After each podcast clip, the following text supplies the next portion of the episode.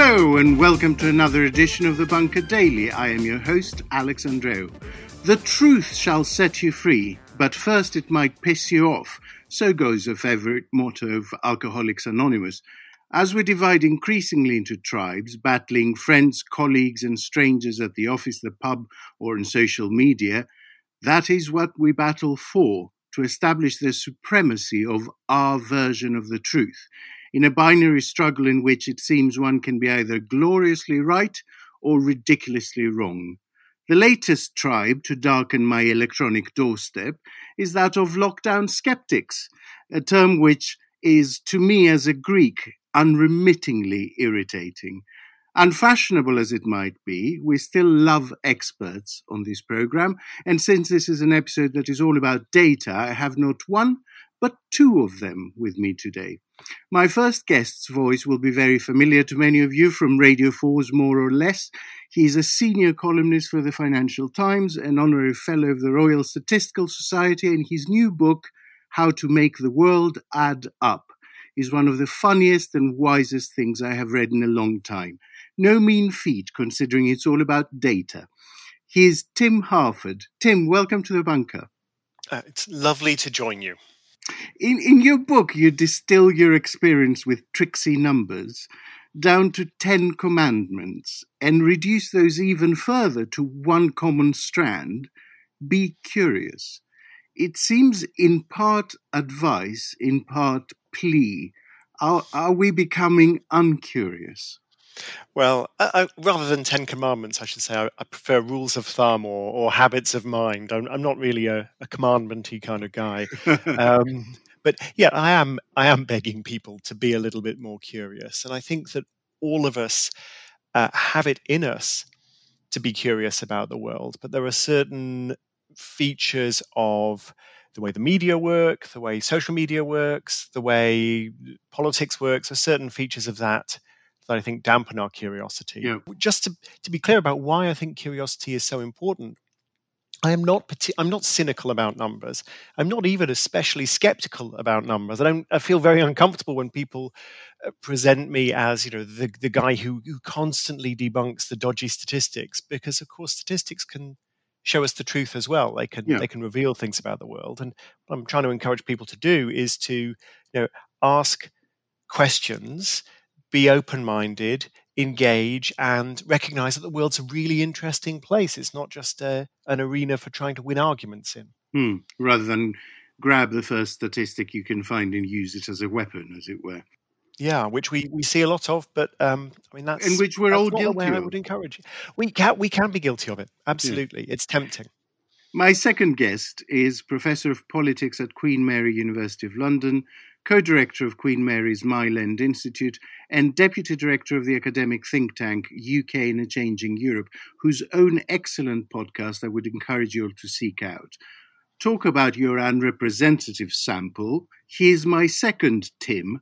Welcome, Professor Tim Bale. Hi, good to be here. Tim, you recently posted an excerpt of Maya Angelou's uh, A Brave and Startling Truth which ends with the words, Out of such chaos, of such contradiction, we learn that we are neither devils nor divines.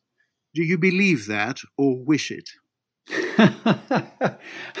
uh, I think a bit of both, probably. Um, I mean, I think we're all uh, guilty to return to the conversation you were having with the other Tim of sometimes producing evidence which uh, only supports our take and uh, does down the the other guy's take. Uh, on the other hand, I think most of us still, even in this so-called post-truth environment, uh, still believe that there is.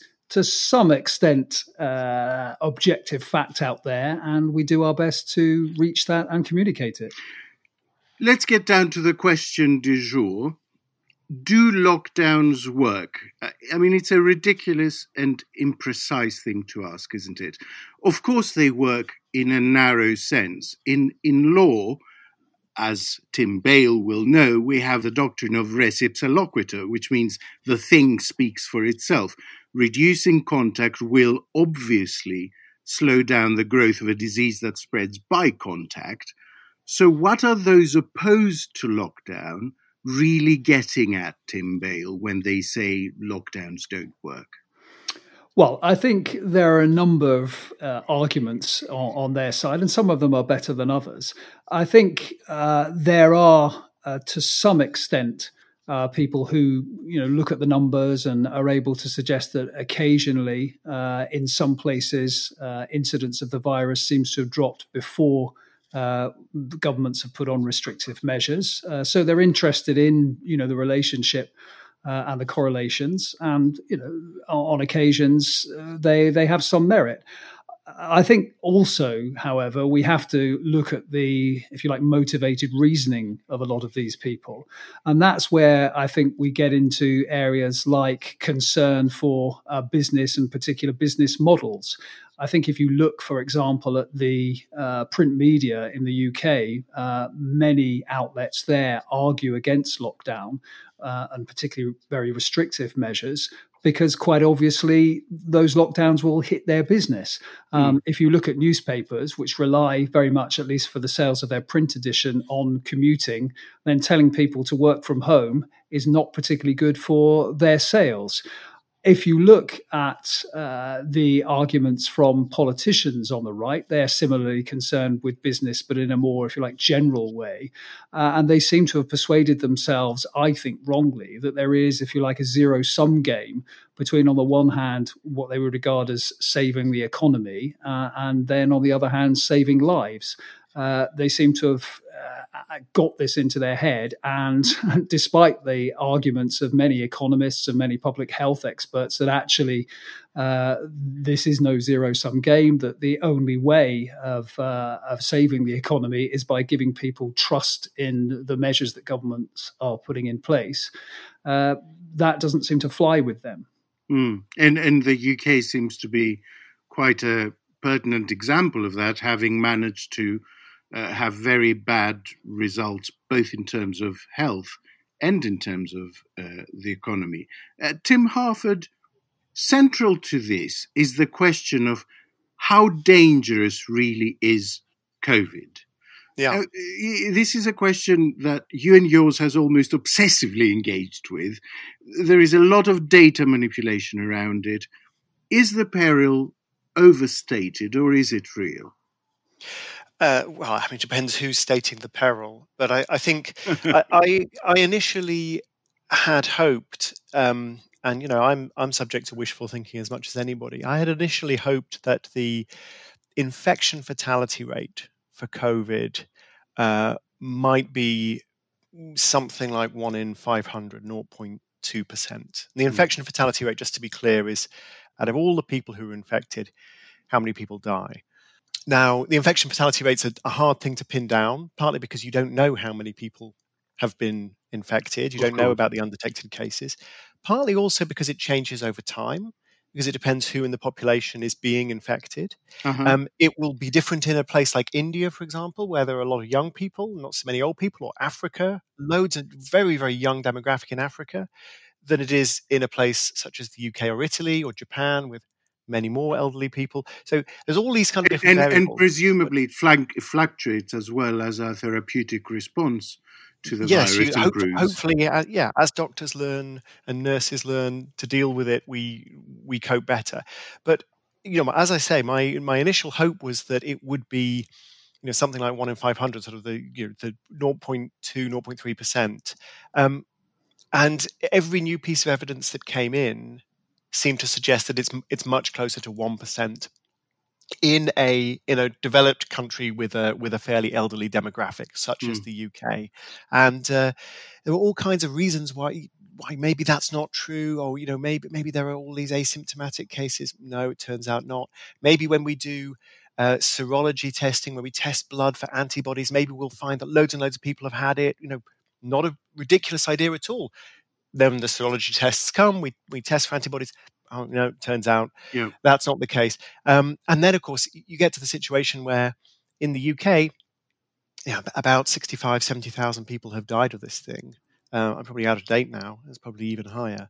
That's one in a thousand of the entire UK population already. Mm. Mm. So if the infection fatality rate is really as low as I had originally hoped, the sort of 0.2%, then half of us have already had it and there's absolutely there's just no there's no reason to believe that, that could be true. Yeah, yeah. Um, but I think this idea that uh, that um, Tim Bale was raising of motivated reasoning is, is very interesting and very important because I think there's a really, I think, quite a strong argument against l- lockdowns on the basis of political principle and, and, pragmatism and freedom is important. We could we can discuss that, but what I've tended to see is many of the people arguing against uh, lockdowns have not gone for the principled argument. They have instead argued um, things such as, oh, the lockdowns kill more people because of, you know, oh, suicide, suicide rates, which are actually not there again in the no, no, in the statistics. yeah, or, yeah, or just basically, um, your lockdowns are unnecessary because COVID is is not that dangerous. Yeah, the, the, there's a lot of stuff that ten seconds of critical thinking would knock it out, and yet it gets articulated. I had an argument with someone recently who was saying, well, if you look at the excess deaths, they've sort of settled back down to where they would be without, you know, really taking into account the fact that for eight months now, we have basically outlawed a huge number of activities during which excess deaths happen you know yeah. so if fewer people drive it, it, you know it's almost like Priti Patel claiming, claiming credit for lower shoplifting figures yes. uh, during a time when shops were closed. How how do you it's battle the Fort that? Knox, it's the Fort Knox argument. Yeah. Why on earth do we have guards on Fort Knox? It's never been robbed. Therefore, the guards mm. are unnecessary. You have a very similar argument with lockdowns. So, you know, oh, um, not many people were dying in the summer. You know, the virus went away of its own accord. No, it didn't go away of its own accord. It, it went away because of the extraordinary sacrifices that that everybody mm. made. Which, by the way, as you say, have reduced traffic accidents and have reduced uh, the transmission of flu and so on.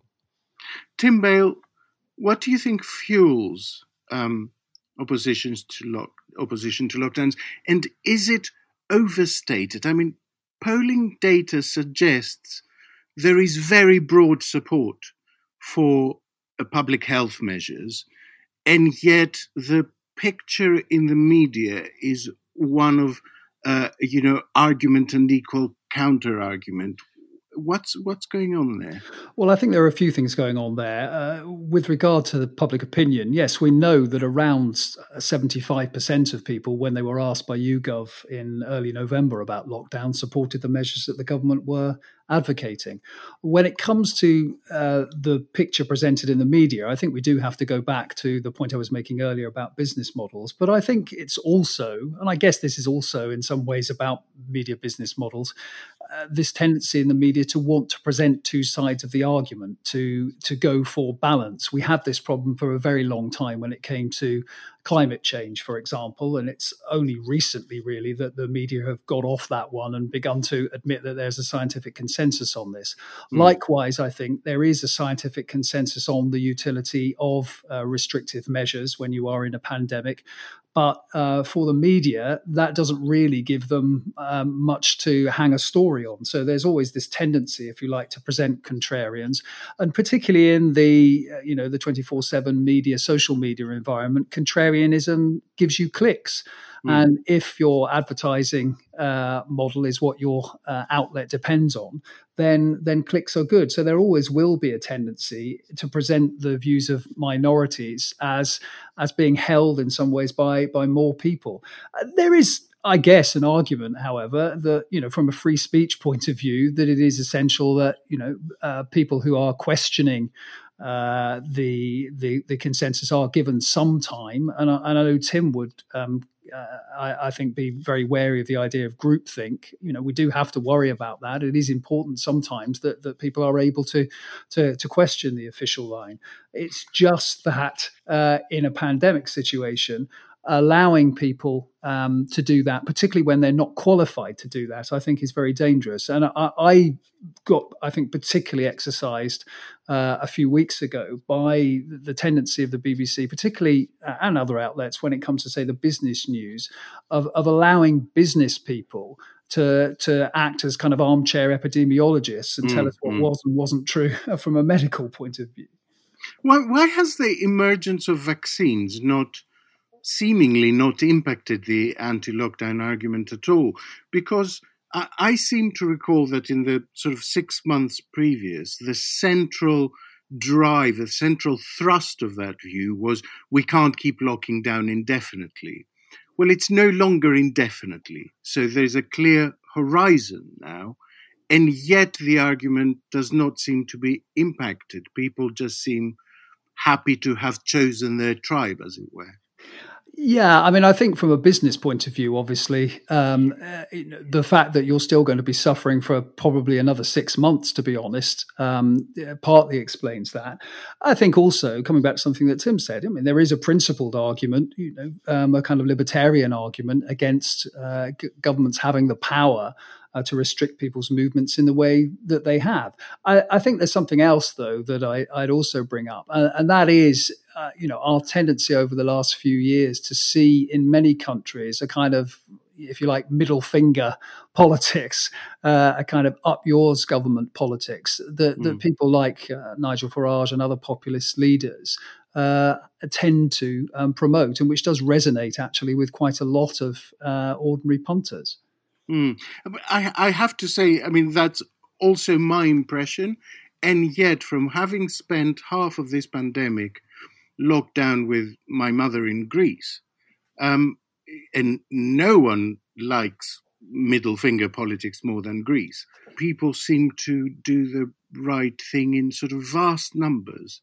Mm. So I don't, I don't know how that squares. Uh, Tim Harford, are we beginning to have enough data now to make some more definitive conclusions of the value of lockdowns. A, a, couple of months ago, I read a piece in the, the FT that compared the situation in Madrid, versus, which basically forced itself out of lockdown, uh, as opposed to New York, who went the full hog. Yes, uh, I mean there, there is quite a lot of data now. Some of the most interesting data for me actually came uh, out of the United States in the spring. There are certain parts of the US where you have a major metropolitan area that sp- spreads across a state line, and uh, there would be a, a mandatory lockdown in on one half of that line, mm. and no restrictions or limited restrictions on the other and uh, some uh, very well respected economists, uh, Austan Goolsbee, who used to be part of Barack Obama's Council of Economic Advisors, and Chad Syverson, who's you know he's very good. They, they, they looked at this. They looked at data from uh, Google Mobility and, and and that sort of thing, um, mobile phone data. What they found, I think, would surprise a lot of people. They found that the the restrictions did not make much difference. There was a difference, but it wasn't nearly as big as you would think. So you've got you've got these people in this large metropolitan area, some of whom are being told you must stay at home, and others are being told do what you want. And it turns out what they want to do is stay at home. And, and this, of course, I mean, the initial um, spur of lockdown skepticism in the UK, people were pointing out, well, hang on. Um, you know, the virus was, it seems that the virus was probably already on the turn before the lockdown. Well, yeah, of course it was on the turn before the lockdown because Boris Johnson was very hesitant to impose a lockdown. He didn't want to do it. Yes. Um, and um, and so people took matters into their own hands and they they voluntarily withdrew uh, from public life.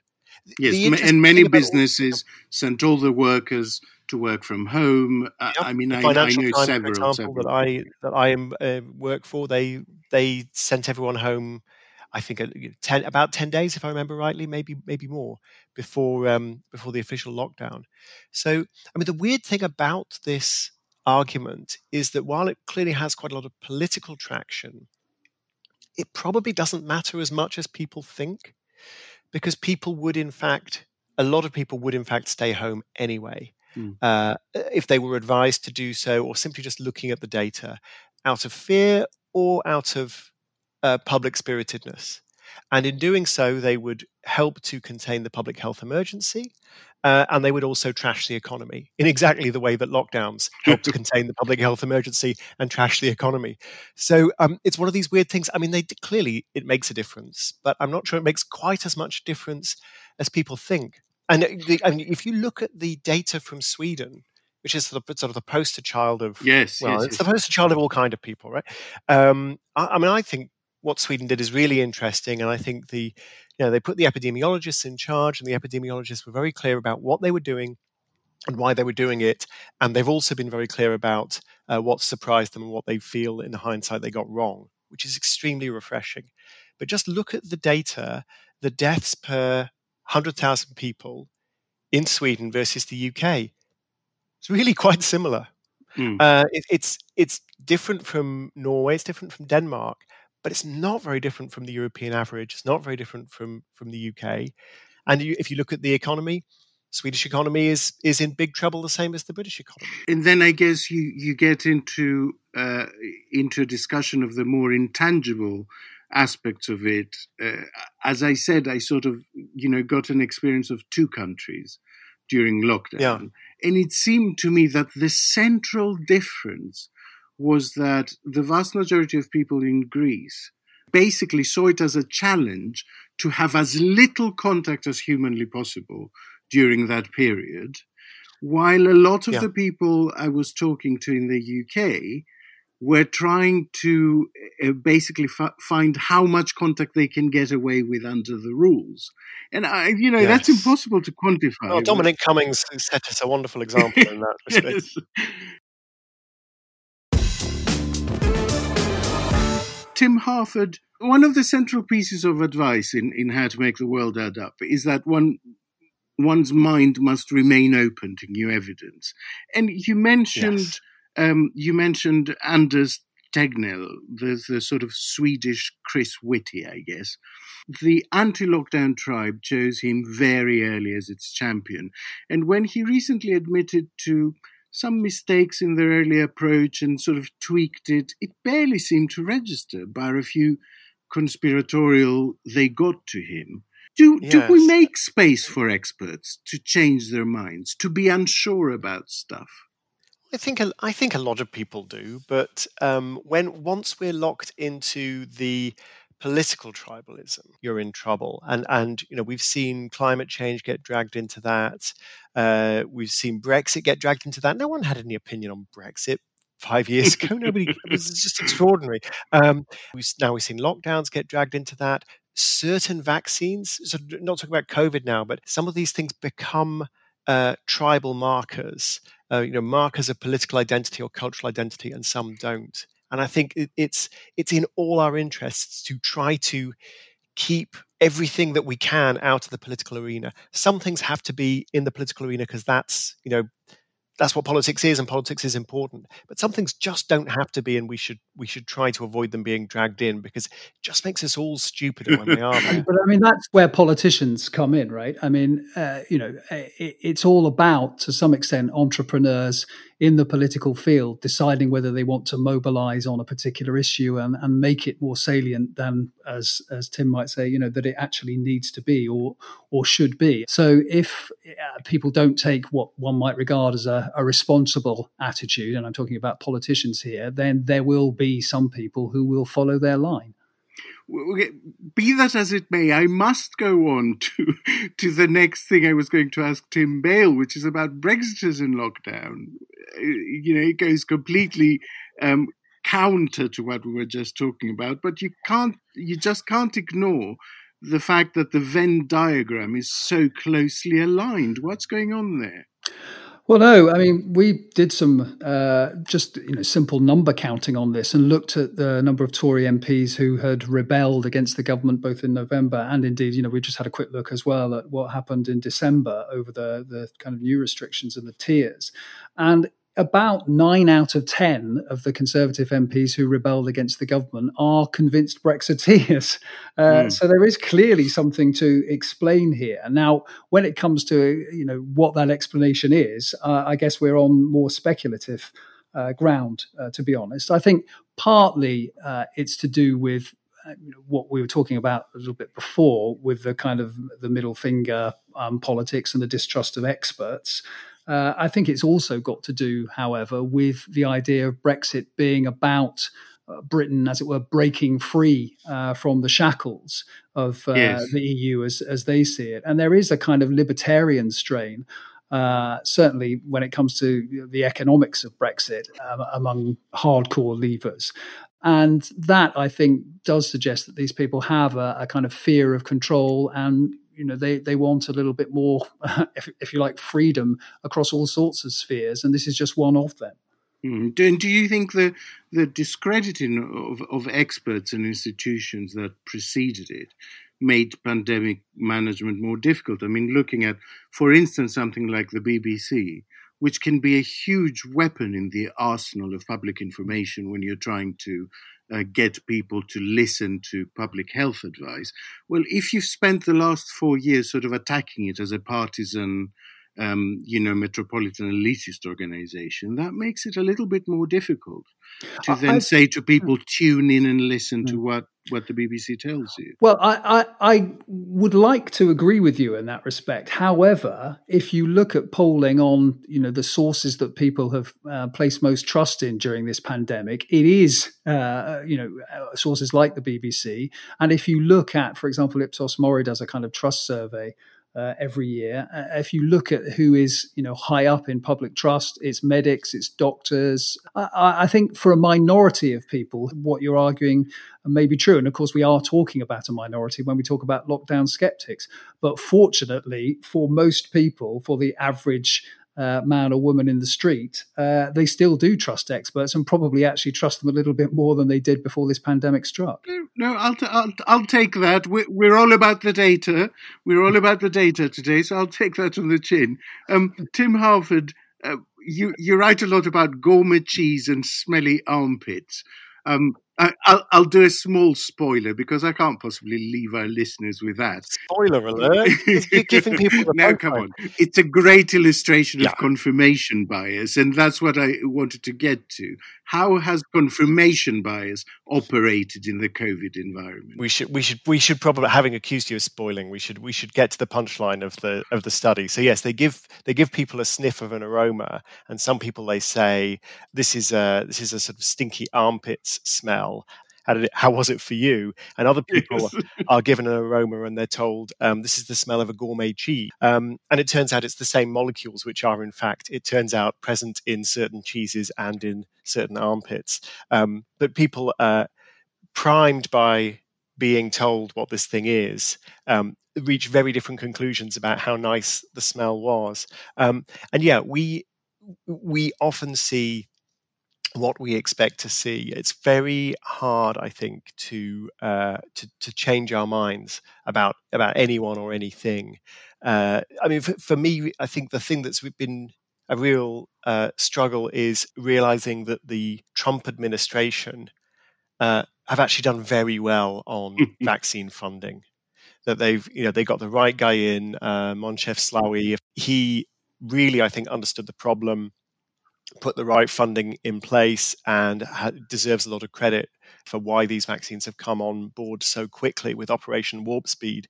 It's been a triumph for US mm. policy. It, it, took a very long time for me to come around to go, actually, they really got that one right. Because okay, I'm so, not the kind of person you know, who believes that Donald Trump got very many things right. Yeah, um, but yeah. you've got to, you have to uh, look at the evidence and you have to figure out, you know, what, what was I wrong about? I'm, I'm, writing a piece for the FT at the moment. What did I get wrong this year? And I should stare that in the face because we, we tend to just overlook it. So if I flip that around on you um, and say, we see what we want to see, in the data, but does the, the opposite work as well? So the glorification of the counterfactual seems to me a feature of our times because it was beloved during the Brexit debate. Um, you know, it's impossible to disprove something that pertains to a parallel reality. So you can say that but for lockdown, the economy would have been splendid. Mm-hmm. But how, how do we battle counterfactuals with data? It's it's a really hard problem. I mean, the the thinking that has been done on Brexit and counterfactuals with sort of synthetic United Kingdoms and things like that, um, or mm. what is the what is the average of the OECD done? And sort of, I mean, it's only persuasive up to a certain point. I mean, I'm I'm uh, I'm inclined to look at that and go, well, the counterfactuals suggest we'd be doing a lot better if not for the 2016 vote. Um, but I mean, if I'm honest, we don't really know. I'm mostly arguing from the basis of well, everything I believed beforehand, I still believe now, um, and it is it is hard to come up with these counterfactuals. The research that I referred to earlier by Austan Goolsbee and Chad Syverson, I think is interesting because there you've got a natural experiment. One policy on one side of a state line, another policy on another side, the same city, detailed data, what happens. It's not a perfect experiment, but it's indicative.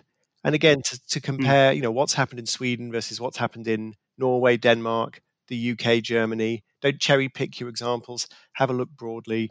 Uh, you know, you, you get some sort of indication, and, and you see. Well, look, mm. it seems that everywhere, everywhere that's had a lot of virus, the economy's been in trouble.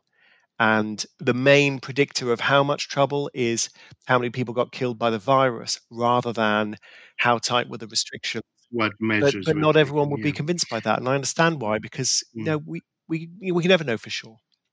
Tim Bale, um, the, the reason I said at the top of the uh, podcast that uh, the application of the the epithet skeptic to lockdown skeptics and Eurosceptics, etc., etc., it really annoys me is because true skepticism is, of course, being open to the evidence, is being capable of being convinced. Um, has it been appropriated by contrarians, uh, by obstructionists who have decided that they will always support the opposite view from your lot? I think that is a really interesting point. Actually, I, I, I think you know in some ways skepticism has been given a bad name, uh, mm. you know, over the last five years, particularly in the UK, um, you know, by its its its use by by those groups. I know I think you you have a point there. Um, I mean, I, I, I did want to say one thing that I I guess I I haven't said, and maybe um, Tim might might uh, address this as well. You know, when we're talking about lockdown skeptics, I think you know there is a genuine concern on the part of some of these people uh, about the, the the knock on effects of lockdown on people's mental health. And I take what you said uh, about suicide rates as being um, overblown uh, in, in the media. Um, but you know there there are uh, indications that it has been very damaging for, for example, some children from um, deprived families. Uh, you know we have got some evidence anyway to to say that the you know the mental health uh, impact on younger people um, are quite serious and could be felt for some time. So, uh, you know, I, I don't want to um, brand everybody who has a concern about lockdown as being, you know, somehow simply politically motivated or motivated by their own economic interests. I think there is some genuine concern on their path as well for the, the you know, the externalities, if you like, the negative externalities of of the lockdown. Mm. Tim, Tim Harford, is there such a thing as too much data. Let, let me qualify that. So before we recorded this, I did a search with the term why lockdowns work, and I got over 42 million results. Wow. And the first few pages were all pro lockdown. So I clicked through page after page pro lockdown things. I did a search on the term why lockdowns don't work, and I got 485 million results, um, which were page after page of anti lockdown things.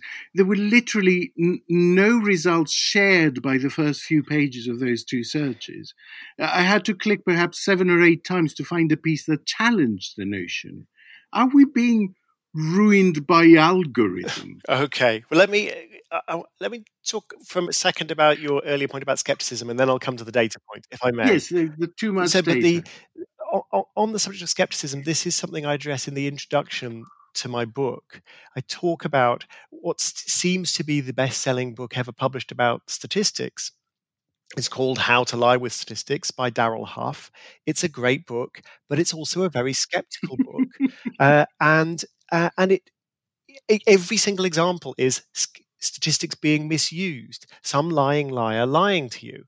Uh, and I just, having read that, I thought, well, this maybe this takes you to a, a pretty dark place where you end up believing nothing at all. You think you're surrounded by lies.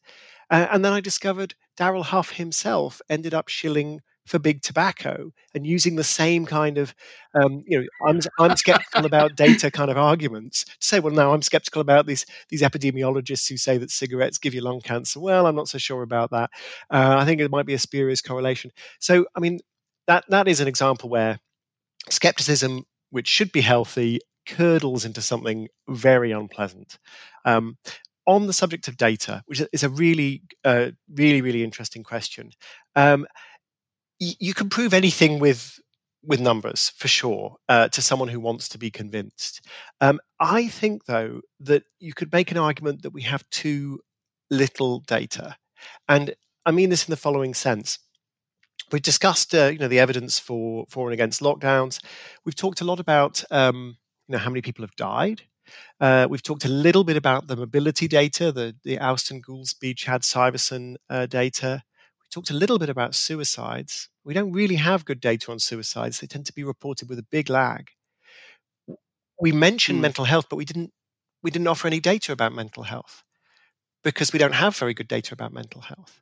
And I, I think we need to push back against the idea that, um, which I think no one on this podcast would would explicitly endorse, but which we're in danger of implicitly endorsing. We should push back on the idea that uh, it doesn't count unless somebody actually kills themselves. There are all kinds of things. Uh, Tim Bale mentioned the effect on children from deprived backgrounds of school closures. There are all sorts of things that it's actually very hard to measure, but they still count. If people feel sad and lonely, even though even if they don't suffer from clinical depression, even if they don't kill themselves, uh, even if they don't require a prescription for anti-anxiety medications, if they just feel sad and lonely, that counts. That matters, and we don't have data on it, and we of need course, to make sure we I mean, all agree. And, and you can't look at that without also looking at the effect of grief. Yes, because you know tens of thousands of families mourning the loss of loved ones also has an effect on mental health. And you know you can't you can't be pro looking at mental health on one side of the argument but not on the other. uh, but on, on physical health i'd say something as well. I'd like to say something as well because i mean we we get obsessed rightly in some ways because it's a, a hard measure um, with with the death rate. But of course, uh, you know, we know, but we don't have very good figures. And I know more or less as, as um, talked about this, uh, that a lot of people are affected. We think, anyway, a fair amount of people are affected by so-called long COVID, which you know could have inflicted actually quite long-term damage uh, on all sorts of people uh, and on their health. Now, that will have an impact both on their physical health, obviously, and on their mental health. But because it's much more difficult to count, because people aren't diagnosed, etc., we're not so aware of the pro uh, the the the problem. So we tend to revert back to the hardest data that we have, which is the death rate. Once again, yes. I'm afraid we're out of time. we we could do another 40 minutes of this uh, easily. Tim Bale, Tim Harford, you make data sexy, for which I thank you. Um, Tim Harford sublimely illuminating how to make the world Add Up is out now. And check out the UK in a Changing Europe at ukandeu.ac.uk for Tim Bale's wonderful work and their podcast. And listeners, remember there's a new Bunker Daily every Monday, Tuesday, Thursday, and Friday mornings, with a longer weekly episode featuring a full panel every Wednesday. So don't forget subscribe, review, and rate us. And please consider supporting us on the funding platform Patreon, where you can search for the Bunker Podcast. If you do so now, you have enough time to register for a special Christmas Zoom tomorrow, 17th of December. Keep socially distant for just a little while longer, but emotionally available. This is Alex Andreou in the bunker saying over and out. The Bunker Daily was presented by Alex Andreou and produced by Andrew Harrison. Jacob Archbold and Jelena Sofronijevic are assistant producers, and audio production was by me, Robin Lieber. And the Bunker Daily is a Podmasters production.